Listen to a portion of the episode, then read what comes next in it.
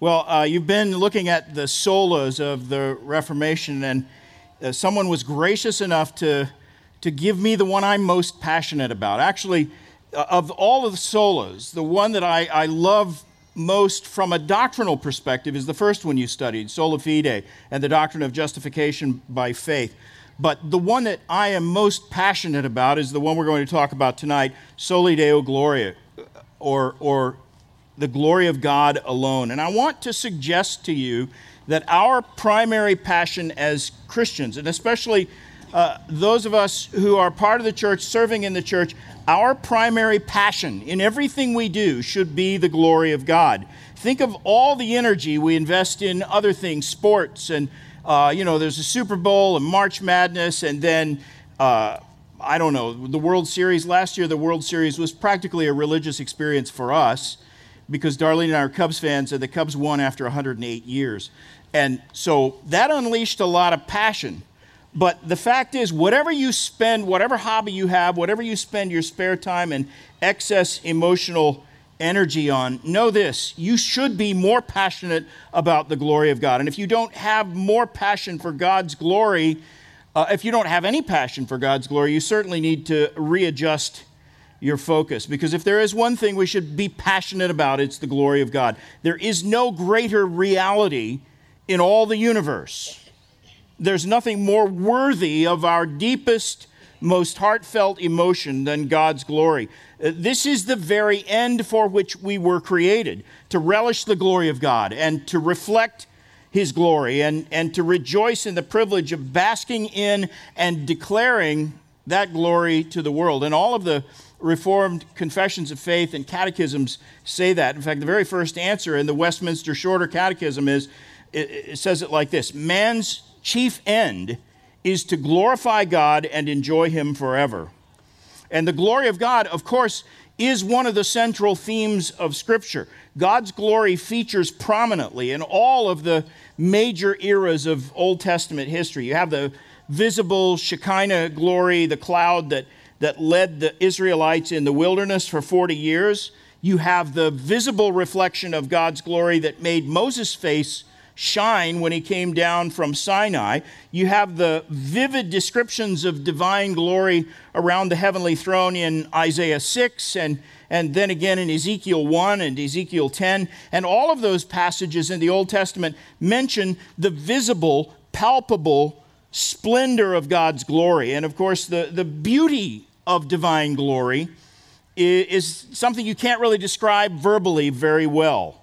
It's indescribable, it's unimaginable, and it's mysterious. And in fact, if you want to see that, turn to, don't, don't do it right now, but go home and look at Ezekiel chapter 1 and Ezekiel's account. It, it is, in particular, a breathless narrative about bright lights and amazing angelic creatures, lightning flashes, and intricate interconnected wheels with countless eyes and sparkling facets like awesome crystal and, and colorful gemstones. And it's a, such a stunning vision.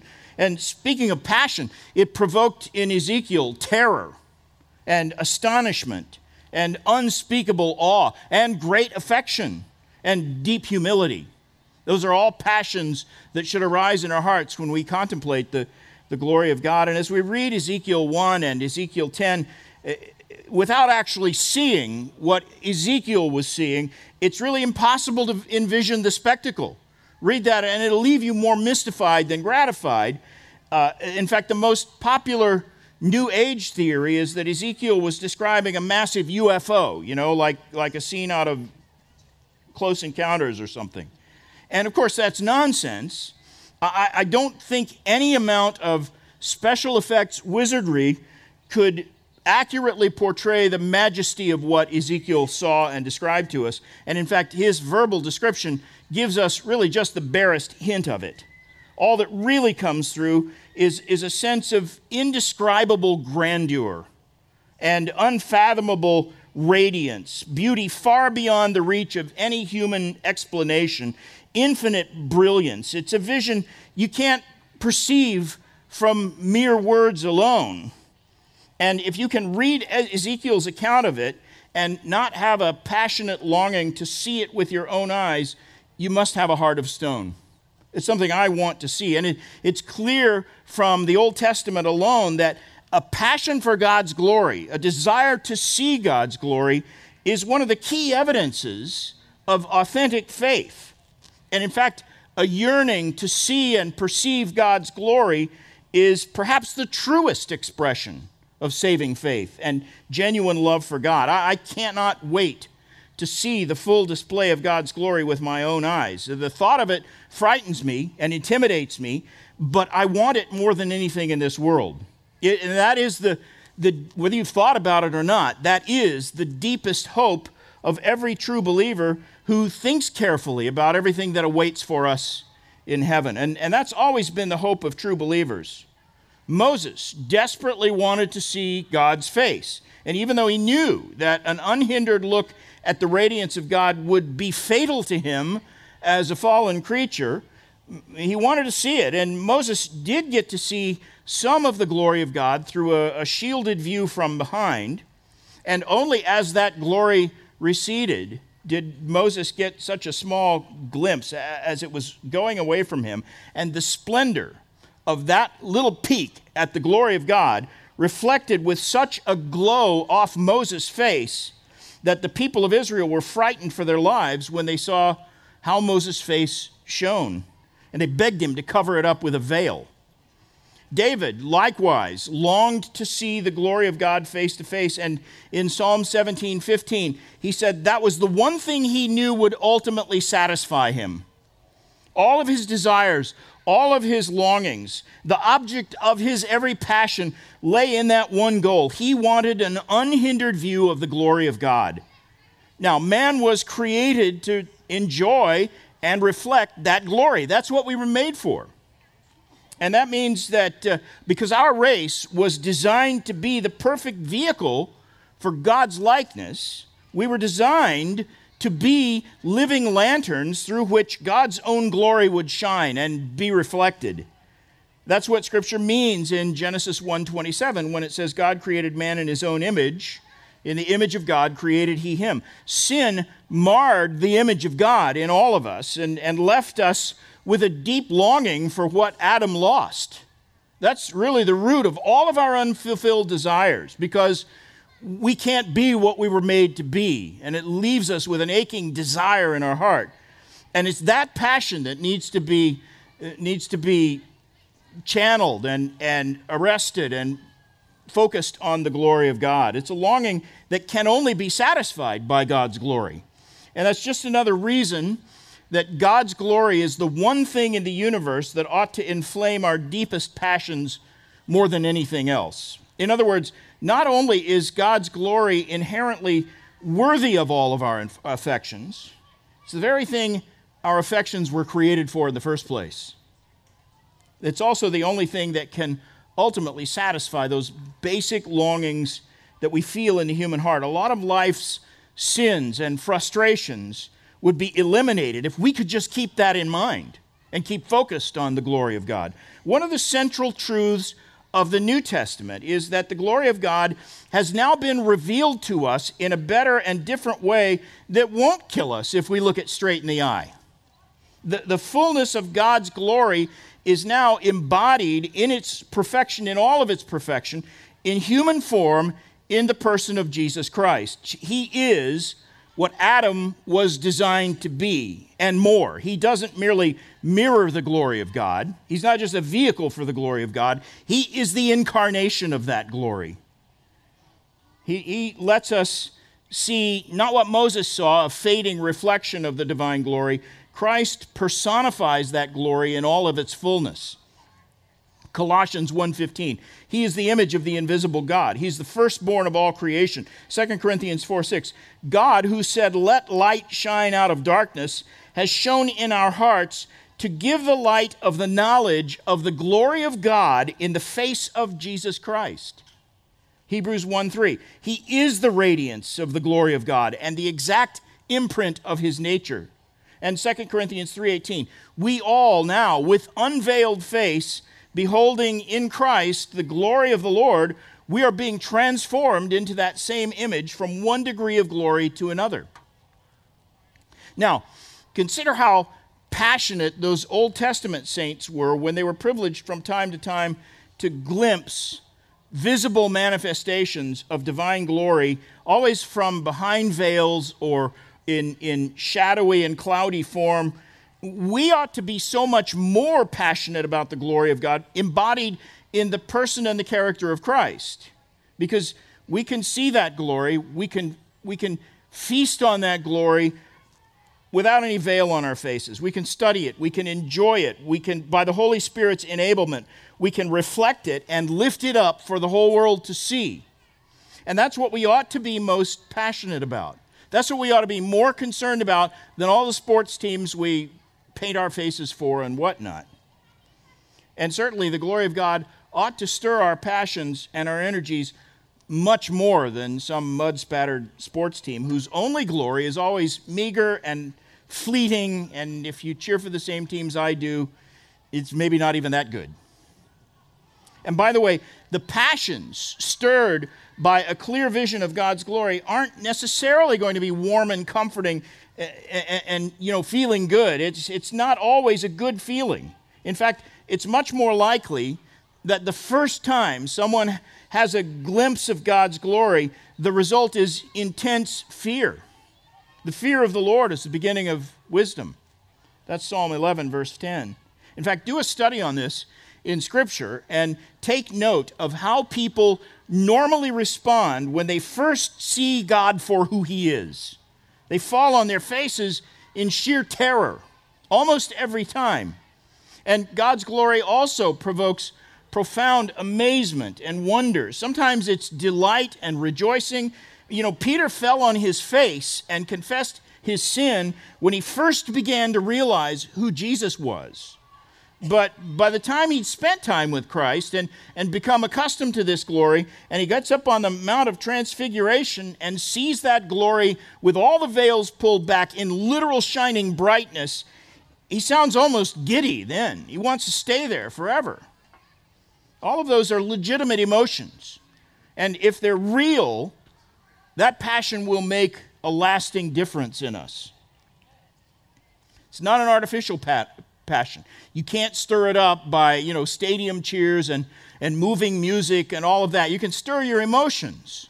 But that's artificial religious passion, which is one of the banes of our age, frankly, and it's a powerful detriment to the church's testimony when our passions are artificial. On the other hand, if we really grasped and meditated on how the glory of God is revealed to us in Christ, we wouldn't need any artificial gimmicks to stir our passions. And we, we certainly would never dream that we need to make God seem better or more glorious to the world than he actually is.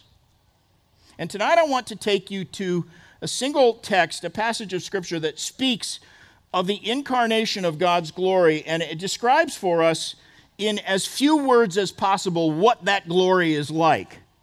It's a familiar verse, first chapter of John's Gospel, one most of you probably know by heart, John 1:14. The word became flesh and dwelt among us, and we have seen his glory, glory as of the only son from the Father, full of grace and truth. Now let's just break that verse down again uh, uh, uh, for a minute. The, the word, of course, is talking about Christ the Word became flesh. He is both the starting point and the central focus of the Gospel of John. Unlike Matthew and Luke, uh, John doesn't start his gospel with the human genealogy of the birth of Christ. He, he goes even further back. He goes back as far as it's possible to go into eternity past, and he starts in the same place as Genesis 1 1, in the beginning. That is, at the dawn of creation, that before time began. John is giving us Jesus' divine pedigree. He's showing us that Christ is eternally God. And that's important to this idea that he embodies the glory of God. He is God. And in fact, uh, the Apostle John states his case as explicitly as possible. In the beginning was the Word, and the Word was with God, and the Word was God. He was in the beginning with God. All things were made through him, and without him was not anything made that was made. In other words, this is the Creator the one who made every created thing, and therefore, by definition, he cannot himself be a created being. He made everything that was made. And the foundations of Trinitarian doctrine are, are established by this passage, of course, and, and I, I probably don't need to defend the deity of Christ to most of you, I'm sure, but just note that this entire chapter, in fact, the whole book of John, is, is a, an unambiguous affirmation of the eternal deity of Christ. Not just the phrase, the Word was God. That's important. But every proposition in this passage affirms the deity of Christ. And John's main point in the extended passage is to declare that the glory of this person, whom he describes as the Word, the divine Logos, his glory is an innate, intrinsic glory. It's not a glory that was bestowed on him. It's not a created glory. It's not a reflected glory. But the Logos possesses the glory of God in all its fullness and all its ineffability. Verse 4 In him was life, and the life was the light of men. The light shines in the darkness, and the darkness has not overcome it. That is the eternal glory of God, that light that shines in the darkness and, and the darkness can't overcome. But then follows verses 6 through 8, which talk about John the Baptist, whose mission it was, verse 8, to bear witness about the light. In other words, to declare the glory of God in Christ. Christ is, verse 9, the true light which enlightens everyone. And John's mission was to announce that the light was coming into the world. That's what he was sent to do. Verse 11, he, that's the Logos, Christ, came to his own, and his own people did not receive him, but all who did receive him, who believed in his name, were reborn, saved, delivered from the guilt and the condemnation of their sins. This is God, the Savior. Now, look at this. Everything from verse 6 through verse 13 is a, a, digression. It's like a parenthesis in the, in the line of thought. It's a crucial digression. This is John, the Apostle John's first summary of gospel truth. This is a brief summary of gospel truth. This is the first time he's given it. But then in verse 14, he comes back to the point he started with. In the beginning was the Word, eternal God, the Creator, the eternal and only begotten Son of God. He was in the beginning with God. And then verse 14 completes that thought and shows where John has been going from that first sentence and the Word became flesh and dwelt among us, and we have seen his glory. Glory as of the only Son from the Father, full of grace and truth. Now, you may have heard, I'm sure, that the, the expression here, he dwelt among us, that's actually from a Greek term that speaks of tent camping. Its literal translation could say, he tabernacled among us. And it's a fitting word picture because the glory of God filled the tabernacle in the Old Testament.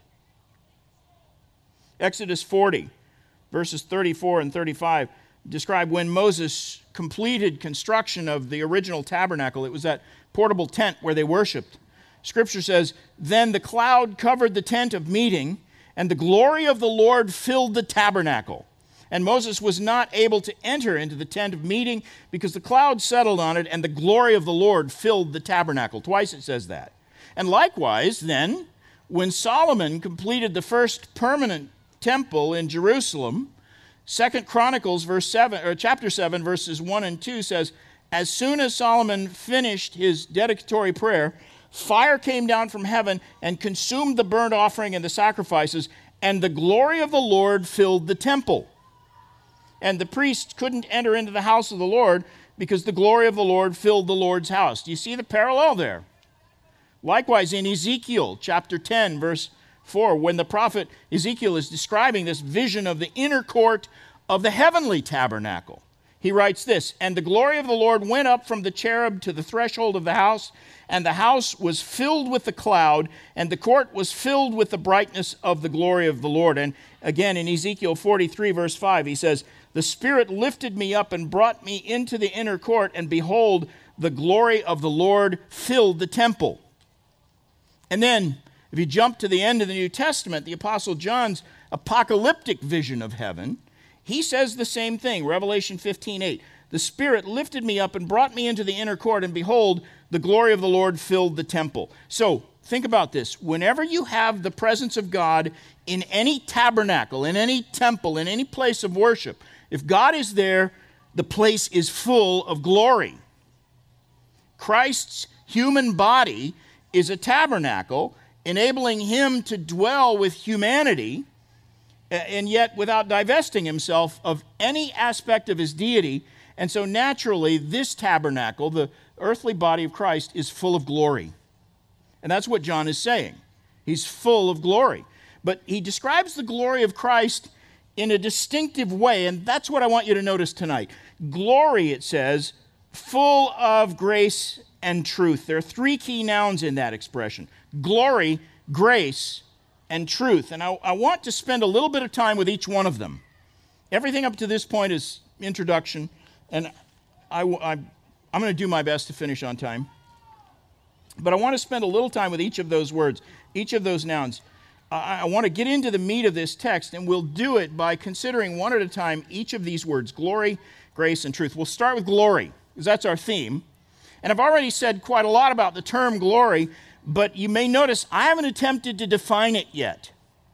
John Piper, who has perhaps written more about the glory of God than anyone else in our generation, says that word glory is impossible to define. He says it's not like a basketball, you know, something with precise dimensions that you can touch and hold and put in a box or take a picture of. But Piper says, and rightly so, I think, that glory is like the word beauty in that we know what it is, but we find it impossible to express adequately in words. How do you define beauty? It's just as hard, maybe harder, to describe glory. And so I agree with Piper on that. In fact, glory is an even bigger concept than beauty. And in fact, everything you could possibly say about true beauty is just one aspect of what we mean when we talk about the glory of God. But Piper then does go ahead and set forth a kind of provisional definition of God's glory, and I like it because it's short and to the point. He says this. He says, quote, "The glory of God is the infinite beauty and greatness of his manifold perfections." So in other words, all of God's perfections, which are all full of beauty, put it all together and what you've got is glory. And it's pretty hard to improve on that definition, but as Piper said to begin with, the words don't really do justice to the concept.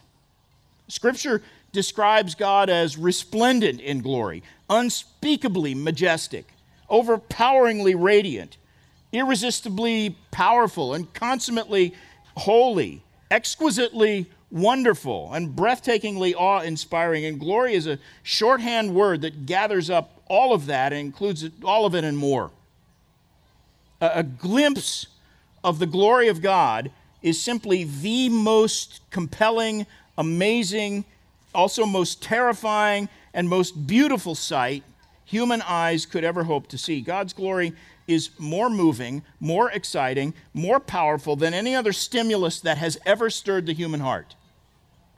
You can't think rightly about the glory of God without being moved with the deepest kind of passion. And frankly, in one way or another, the glory of God stirs just about every legitimate passion you could name. God's glory is everything we ought to love. It summarizes and incorporates everything that matters from eternity past to eternity future. It's the only thing that makes this world and all its evil worth enduring. It's the one thing that makes sense of everything else.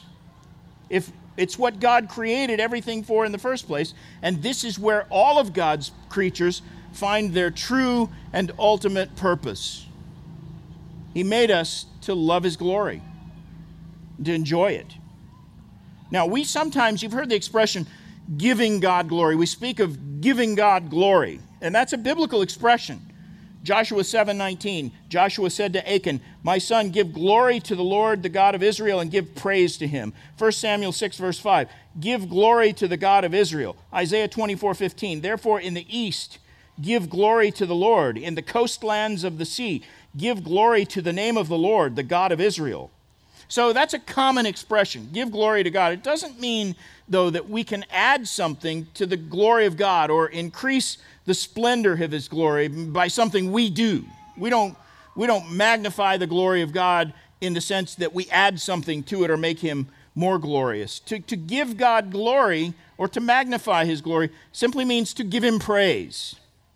We glorify God, in other words, not by making him more glorious than he is, that would be impossible.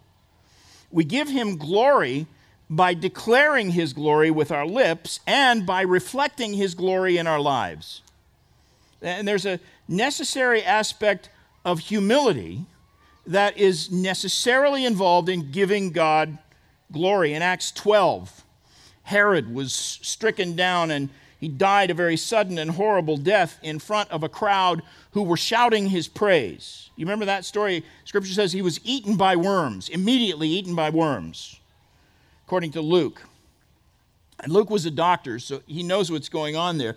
And I gather that Herod was infected by, you know, medical science says it's probably some bubonic form of flatworms that incubate in larval form in a mass like a tumor. And when that mass of larvae bursts, it causes intense pain and often a very quick death. I mean, quick in the sense it takes about an hour or so, which, depending on whether you're the one dying or the one watching it, maybe it isn't so quick.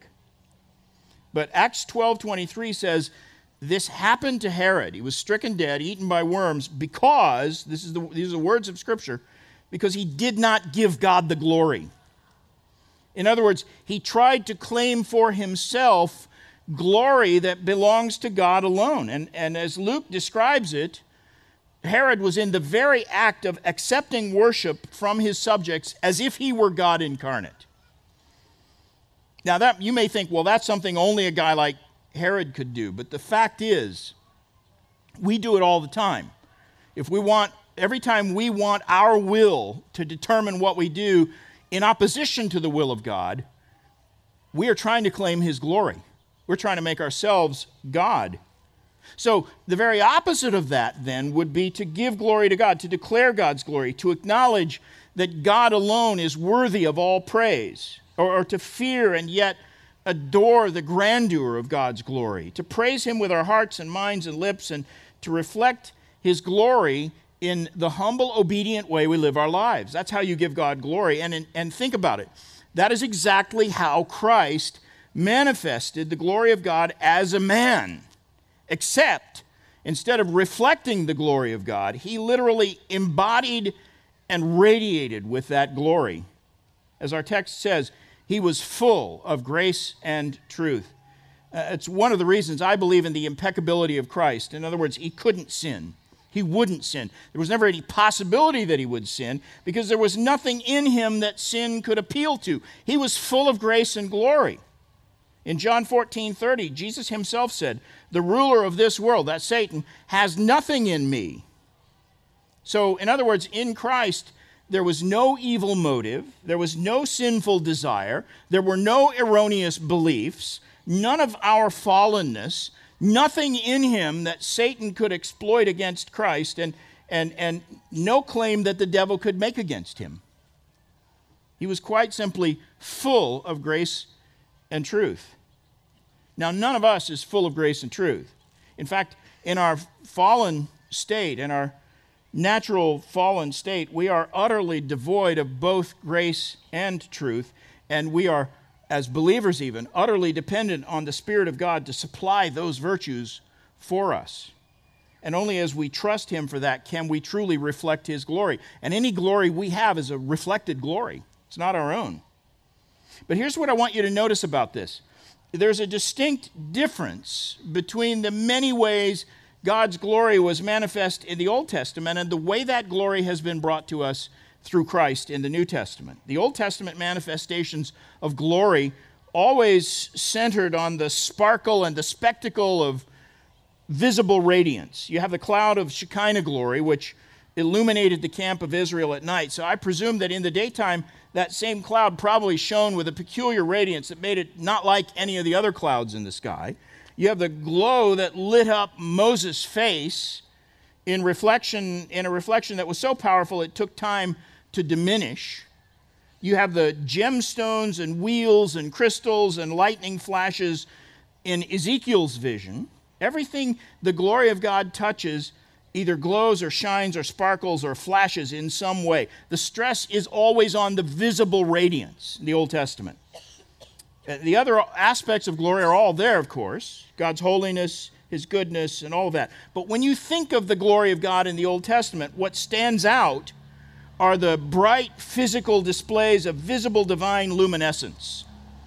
Glory is pictured as blinding and stunning and like the brightest conceivable light. Now, of course, it's the same glory in the New Testament. It's glory as of the only Son of the Father. It is God's glory. So, even here in John 1, and really throughout the Gospel of John, that divine glory is repeatedly spoken of as light, the light of men, verse 4. The light shines in the darkness, and the darkness has not overcome it. Verse 5. Christ himself is the true light who lights every man. Verse 9. But the stress here, it seems to me, is not on the visible brilliance of physical light. The emphasis here in Christ and throughout the New Testament is on spiritual light, that which enlightens us with grace and truth. And now, that in no way diminishes or alters the physical brilliance of divine glory. And on the Mount of Transfiguration, in one stunning moment during his earthly ministry, Christ pulled back the veil of his humanity and allowed Peter, James, and John to see the physical manifestation of that glory as he shone from head to foot with a glow that must have been impossible to stare at with the eyes of flesh because Matthew 17, 2 says, He was transfigured before them, and his face shone like the sun, and his clothes became white as light. And when John says, We have seen his glory, glory as of the only Son from the Father, I'm certain the glory of the transfiguration is a key aspect of the of the point he's making when he says, We've seen his glory. He'd seen it on the Mount of Transfiguration. He saw that glory in its fullness in a way that even most of the disciples didn't get to see. And, and by the way, the expression John uses here is a definitive affirmation of the deity of Christ. Christ's glory, John says, is the glory of God himself. That's the point he's making. He calls it glory as of the only Son from the Father. And of course, in a Semitic culture like that, the full grown son of a king was not of lesser stature than the king himself. The king's son, an adult son, would be treated with the same respect owed to the king. He was deemed one with the king and equal in stature. And that's why in John 5, later on, when Jesus calls God my father, verse 18 says, The Jews sought to kill him because he was calling God his own father, making himself equal with God by calling God my father.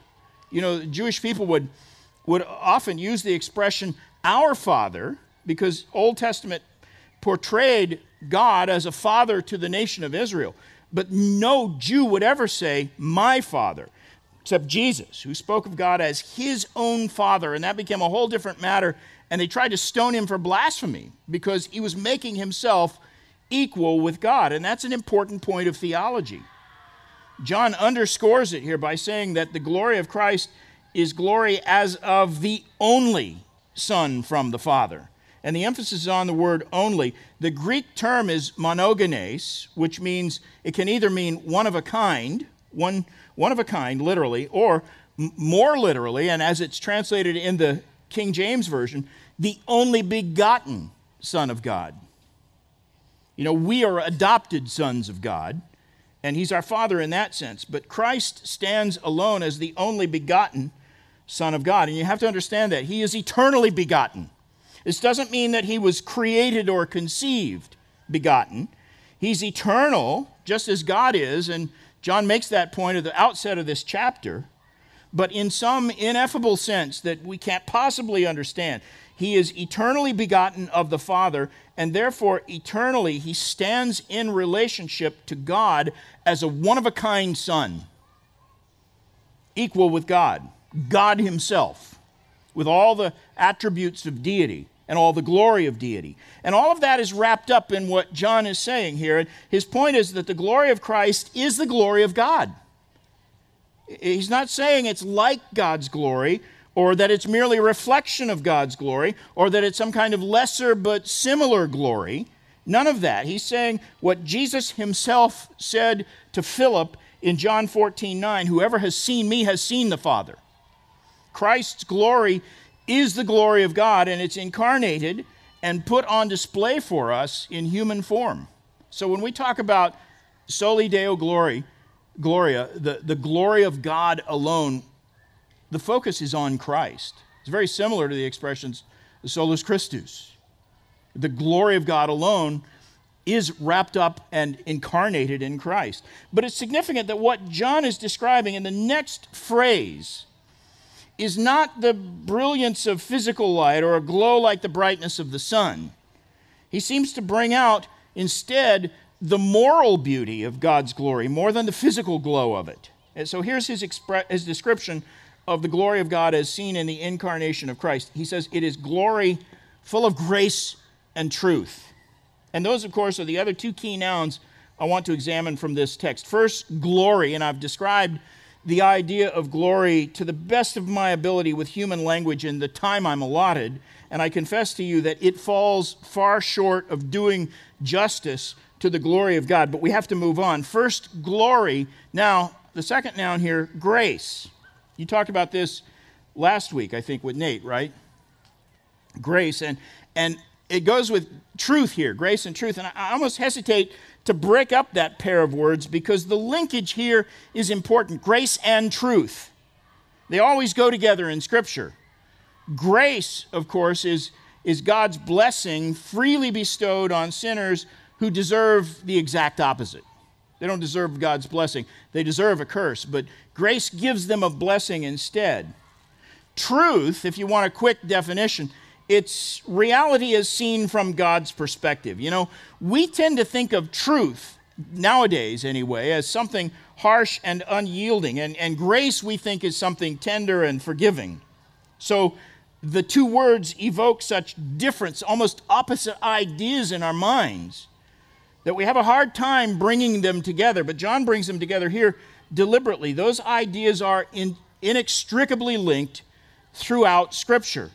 You try to divorce them, and you will destroy both concepts.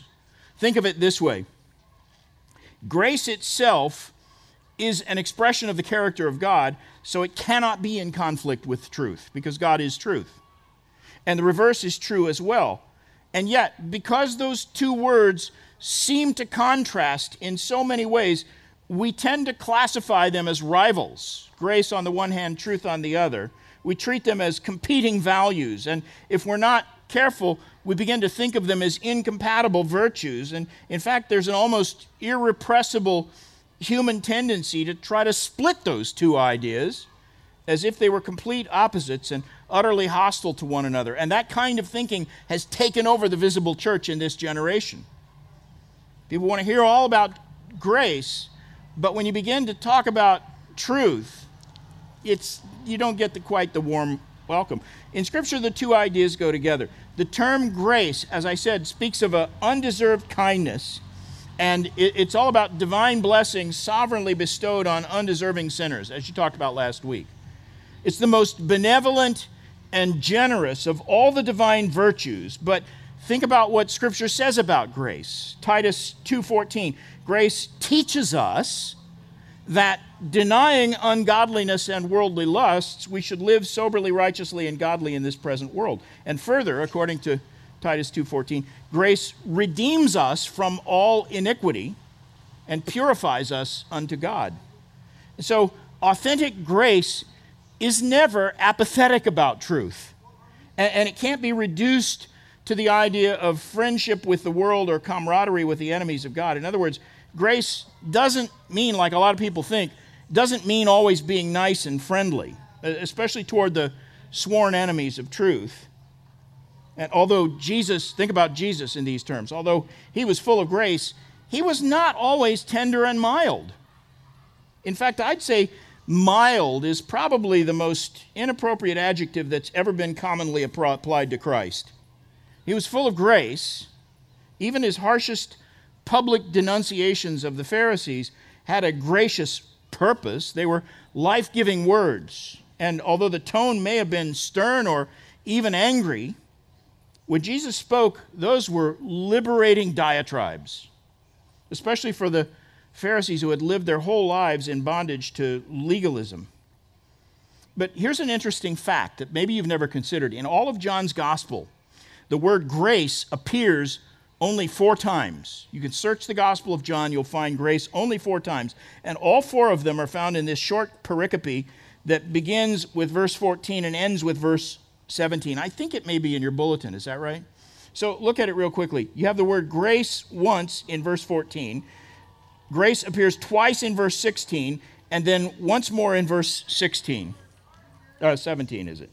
And that's it. Outside those three verses, John never uses the word grace anywhere in his gospel. By contrast, the word truth is one of the key words in all of Johannine theology, the epistles of John as well. You'll find the word truth 25 times in the Gospel of John alone and 20 more times in the three epistles of John. So he loved that word truth, and he didn't see it as a conflict with grace. And, and in fact, you see displays of divine grace in practically every chapter of John's gospel. As John traces the ministry of Christ from incident to incident, there's the grace he showed to the Samaritan woman in John 4. There's grace to the man born blind in John 9. Grace as he washes the disciples' feet in John 13, and on and on. You read the Gospel of John, and the whole thing reads like a commentary on that expression, full of grace. That's how John portrays Christ throughout. He's gracious towards sinners, relentlessly aggressive in his opposition to the enemies of truth at the same time. And that is authentic grace in action. Grace, as I said, cannot be apathetic about truth. So consider now that third word in this trilogy glory, grace, and now truth. And I'll finish this up real quickly. Are they telling me to finish? Okay, I'll hurry. We beheld his glory, he says, full of grace and truth. One of the most appealing features of Christ's glory is the way his grace never clouds his love for the truth. He embodied truth. That, that's, that's not all this expression signifies. He's full of truth. He was a proclaimer and an expositor and a defender of the truth. And in John 18, 8 45, Jesus says, I tell you the truth. And so he frequently contrasted this idea of truth uh, with the lies of the Pharisees. And that was gracious teaching. So again, you can't divine the, the, you can't divide those two words. Grace and truth defined the earthly mission of Christ. He came not only to seek and to save the lost, but also to bear witness to the truth. And those who lack a compassionate concern for the truth can't really claim to be passionate about the glory of God. Christ is the model of that. I'm going to skip to the end. Now, really, I can't. I have to say this. Because I want you to notice one more time that these two same concepts appear in verse 17. The law was given through Moses, grace and truth came through Jesus Christ. He's not saying that the Mosaic covenant was devoid of grace or truth. He's certainly not saying that Moses gave us a different way of salvation and that Christ changed that. Here's what he means the prominent feature of the Mosaic covenant was the law, but the law itself had no saving efficacy. By contrast, grace and truth are the whole substance of the new covenant. That's why it's a better covenant. The old covenant, the tabernacle contained scrolls of law. The new tabernacle is full of grace. The old tabernacle was filled with types and figures. The new tabernacle is full of truth. Christ is superior to the law in every sense. And that, of course, is the heart of the gospel message. Whereas the law rebukes our sin and threatens us with eternal punishment, Christ paid the price of sin and offers the water of life freely. And that means my salvation from sin is an expression of God's glory. He's glorified by making me and you, all believers, joint heirs with Christ, even though what we really deserve is punishment forever in hell. God has expressed his glory through Christ in a way that washes every believer completely clean of all sin and guilt And God's glory is magnified in the outworking of that redemptive work. And if that's not a reason enough for you to be passionately, zealously, earnestly enthralled with the glory of God, then you need to pray for a new heart. Let's pray. Father, we confess that too often we forfeit the benefits of your grace because we consume ourselves and invest our energies in things that aren't worthy of our passions. So we pray, Lord, that you would give us a true love for your glory. Give us a glimpse of that glory so that our hearts might be melted with true passion, that our very souls might be transfigured from glory to glory in the perfect likeness of Christ, who's the incarnation of your blessed glory. We come to you in his name with the earnest expectation that you always answer, and we thank you for that. In Jesus' name, amen.